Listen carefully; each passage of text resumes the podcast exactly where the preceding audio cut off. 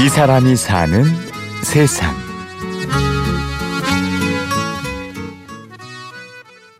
강은 건너때 조심해.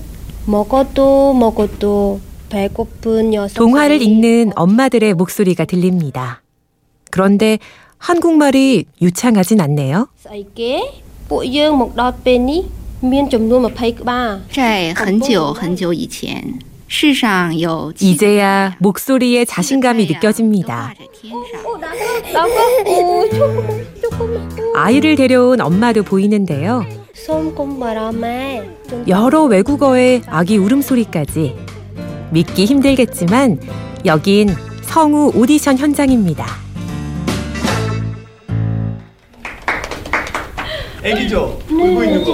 네. 심사위원석에 앉아 능숙하게 아이와 엄마를 상대하고 있는 이 남자. 바로 오늘의 주인공입니다. 저는 예비 사회적 기업 모아스토리 대표 강민기라고 합니다. 네, 오늘 총 8개 나라에 18분이 오셨고 10분을 선발을 해서 다국어로 된 동화를 녹음을 하게 되죠. 외국어 콘텐츠를 만들기 위해 결혼 이주 여성을 성우로 선발하는 심상치 않은 발상. 모아스토리와 강민기 대표가 일하는 방식인데요.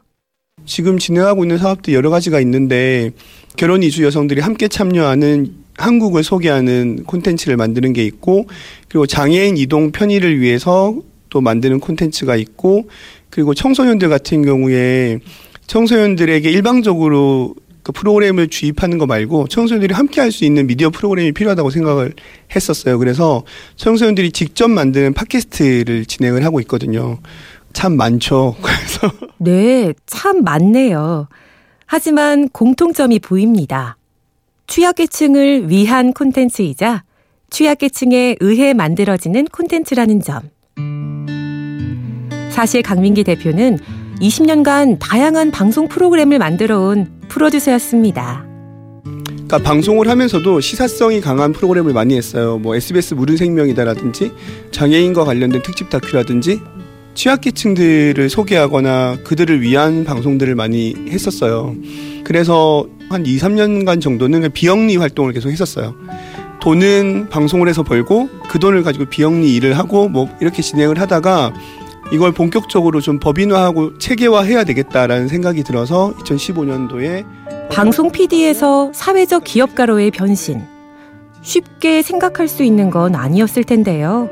아, 처음에 아, 장애인과 관련된 다큐멘터리를 만들 때였어요. 자폐나 뭐 런던 장애인 올림픽을 할 때.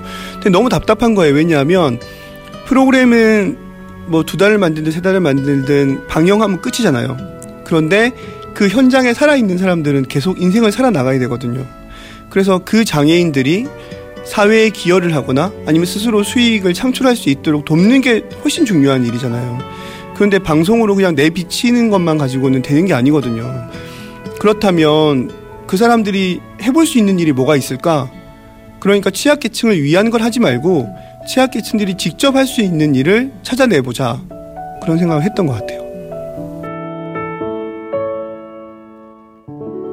내가 카메라에 담아온 주인공들.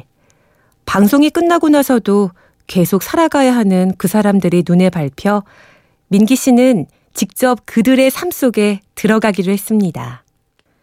그런데 좋은 일을 하는 사람들을 만날 때 가장 궁금한 질문이 있죠. 그 질문을 한번 던져보았는데요. 돈이 되나요? 어, 제가 사실은 사회적 기업을 하기 전부터 너무 많이 받았던 질문이라서 뭐 가치만 가지고 되느냐 이런 거였는데 돈이 돼요. 그게 뭐냐면 취약계층한테가 일방적으로 재능을 부어주는 일이 아니라 직접 같이 하는 방식이라서 뭐 예를 들면 결혼 이주 여성이 가진 언어적인 능력이 있잖아요. 그 능력을 발휘할 수 있는 일을 저는 찾아오는 거예요. 사회적 경제의 기업들을 소개를 하는데 중국어 버전이나 아니면 다른 해외 언어 버전이 필요하다. 그러면 저희 모아 스토리를 찾는 거예요. 그런 활동들을 하면서 스스로 성장해 나가는 게 눈에 보이니까 거기에 대해서 되게 만족하고 있는 것 같아요. 오래도록 일하기 위해 가치와 수익을 동시에 추구한다는 강민기 대표. 그가 꿈꾸는 우리 사회의 모습이 혹시 있는지 물어보았는데요. 아, 그, 일단 그렇게 거창하지 않아요. 그 결정하지 않고 그러니까 프로그램을 촬영을 하면서 언뜻 든 생각이었어요.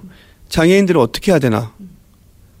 그러면 그 생각으로 그칠 것인지 아니면 그 생각에 대해서 행동할 것인지 그 저는 행동하는 쪽을 선택을 선택을 했어요. 뭐 아이디어를 낼 수도 있고 아니면 나중에 돈을 벌어서 그 일을 도와줄 수도 있지만 저는 그때 그 생각을 한 사람이 저밖에 없을 수도 있으니까 제가 행동하는 게 맞다고 생각을 했고 제가 행동을 했을 때 생각나는 걸 행동에 옮겼을 뿐 거창한 꿈 같은 건 없다는 강민기 씨의 담백한 대답에 고개를 끄덕이게 됩니다. 여러분의 머릿속에 지금 떠오르는 생각은 뭔가요? 우리는 어떤 행동을 할 수 있을까요?